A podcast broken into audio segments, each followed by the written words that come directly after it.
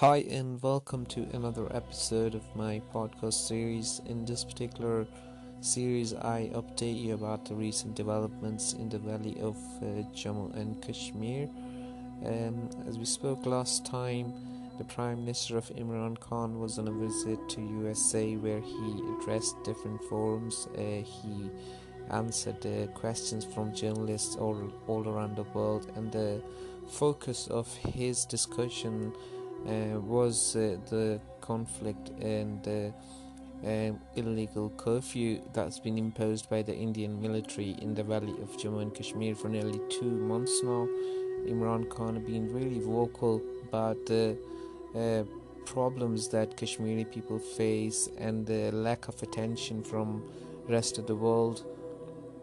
Uh, he spoke about uh, the basic human right of Kashmiri people that's been violated for nearly 70 years. Uh, Kashmiris have been demanding their right of self determination. There are 11 resolutions present uh, in the United Nations on this particular conflict, and uh, um, this is a problem that needs world attention even today to be resolved, and uh, no steps have been taken by the United Nations uh, regarding this issue.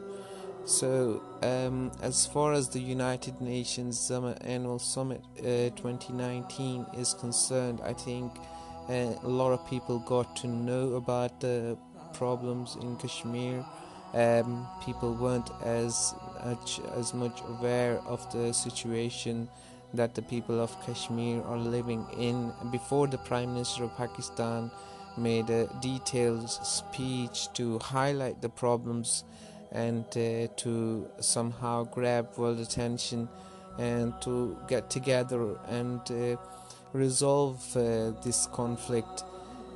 And uh, after his visit, uh, Prime Minister arrived back in Pakistan. He was received uh, by a large crowd at the Islamabad airport, uh, where he made a short speech of three or four minutes in which he assured his full support for the Kashmiri people. And he said uh, he will uh, keep raising the voice of Kashmiris, even if the rest of the world don't take any action against the Indian illegal occupation and the violation of human rights.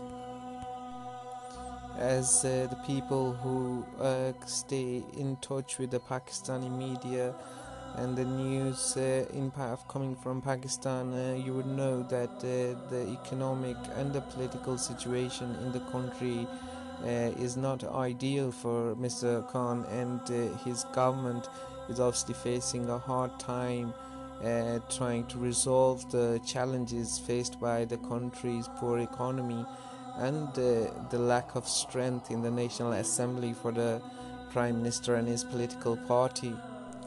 There's also uh, a lot of public pressure on Imran Khan, uh, especially from the Pakistani uh, administrated part of Kashmir, where the frustration and the anger is rising every day uh, just recently um, like uh, there there is a um, march uh, that's been uh, organized by the the Jammu Kashmir Liberation Front which which is a, a national nationalist uh, Kashmiri party.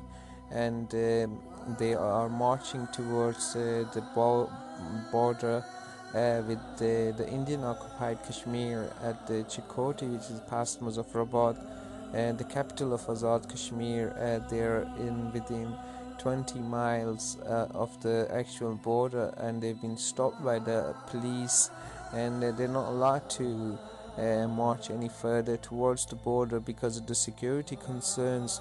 Um, the people participating in the march are uh, in thousands and uh, today is the second day and those people are being marching from different parts of Azad Kashmir and uh, to march towards the Chakothi border and meet their brothers on the border uh, somehow cross the border and uh, reach out to the Kashmiris living on the other side. Because here uh, uh, you should know that there are families that are divided because of this um, conflict and the border that's been placed uh, between the Pakistan and the Indian military forces. So um, there there is a lot of uh, pressure on the Pakistani government and Imran Khan. Um, he is obviously trying his best uh, uh, to somehow get enough support to um, stop the uh, human right violations that are taking place in the valley of Jammu and Kashmir and somehow push Indian government to stop their uh, curfew and the and the torture and the violence that Indian military is using against the Kashmiri people. But um, there are um, still no signs uh, of uh, him Imran Khan and his government making any impact on the Indian uh, policies or the Indian government's uh, vision about the Valley of Kashmir and their plans.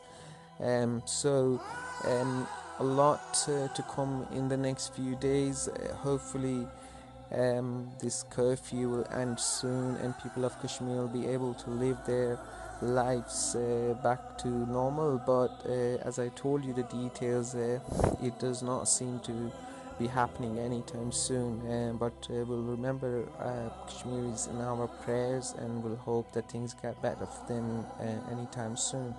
I'll speak to you guys soon. Take care. Bye bye.